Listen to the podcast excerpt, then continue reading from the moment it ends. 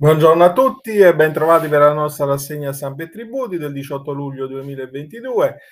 Primo articolo lo troviamo su NT Plus enti locali ed edilizia, bilanci DUP, tari, aliquote complicano eh, la,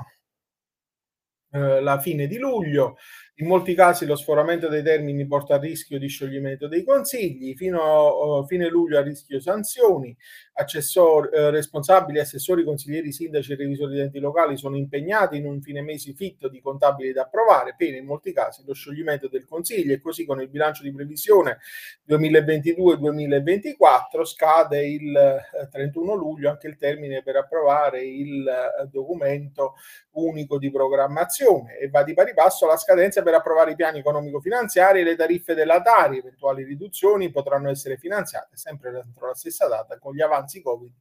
specificamente previsti per questo scopo, come abbiamo già visto, insomma, con le modifiche approvate recentemente. Pasquale Mirto su NT Plus Enti Locali ed Edilizia ci dice anche gli aiuti di Stato nella dichiarazione IMU da indicare le agevolazioni ottenute grazie alle regole del periodo emergenziale, quindi la nuova dichiarazione nel decreto viene precisato che eh, è necessario aggiornare il modello IMU perché tenga conto delle agevolazioni Covid autorizzate nei limiti del temporary framework. A questo scopo è stato stato inserito il campo relativo alla esenzione quadro temporanea aiuti di Stato che dovrà essere utilizzato dai soggetti che hanno usufruito di benefici fiscali, anche se con riferimento al 2021. E sul termine di presentazione della dichiarazione, l'articolo 35 ha rinviato la scadenza della dichiarazione al 31 dicembre prossimo e nel decreto si precisa che restano valide le dichiarazioni già presentate per l'anno d'imposta 2021 utilizzando il modello 2012, ma vale questo se i dati non differiscono da quelli richiesti nel nuovo modello.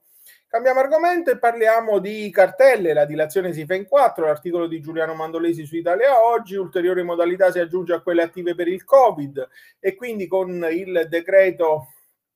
che eh, viene denominata aiuto, le modalità di decadenza dei piani di dilazione delle cartelle esattoriali si fanno letteralmente in quattro. Attualmente, infatti, alla causa del Covid sono presenti tre differenti modalità di decadenza. La prima maggiorata a 18 rate insolute, anche non consecutive, che determinano la revoca di dilazioni eh, stabilite per quelle in essere dall'8 marzo 2020. La seconda in 10 rate per le realizzazioni concesse dall'8 marzo 2020 fino al 31 dicembre 2021 e la terza quella ordinaria a 5 rate per le realizzazioni presentate e concesse successivamente al 1 gennaio 2022. Ora, in diretta conseguenza della novità introdotta in sede di conversione del decreto aiuti, eh, per le istanze di dilazione presentate a decorrere dalla data di entrata in vigore della legge di conversione del decreto, attualmente in fase di pubblicazione in Gazzetta Ufficiale, le rate insolute, anche non consecutive, che portano alla revoca dei piani passano da 5 ad 8. Difatti, quindi, le modalità attive di decadenza diventano 4, considerando anche il mini periodo da gennaio ehm,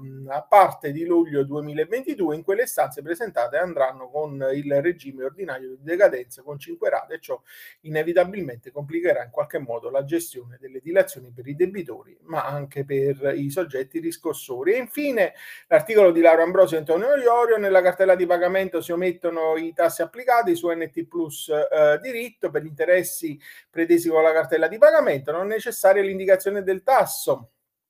eh, eh, applicato poiché eh, sono di volta in volta determinati con provvedimenti pubblici. A fornire questo principio in passato abbastanza controverso sono oggi le sezioni unite con la sentenza 22.281 del 2022. La,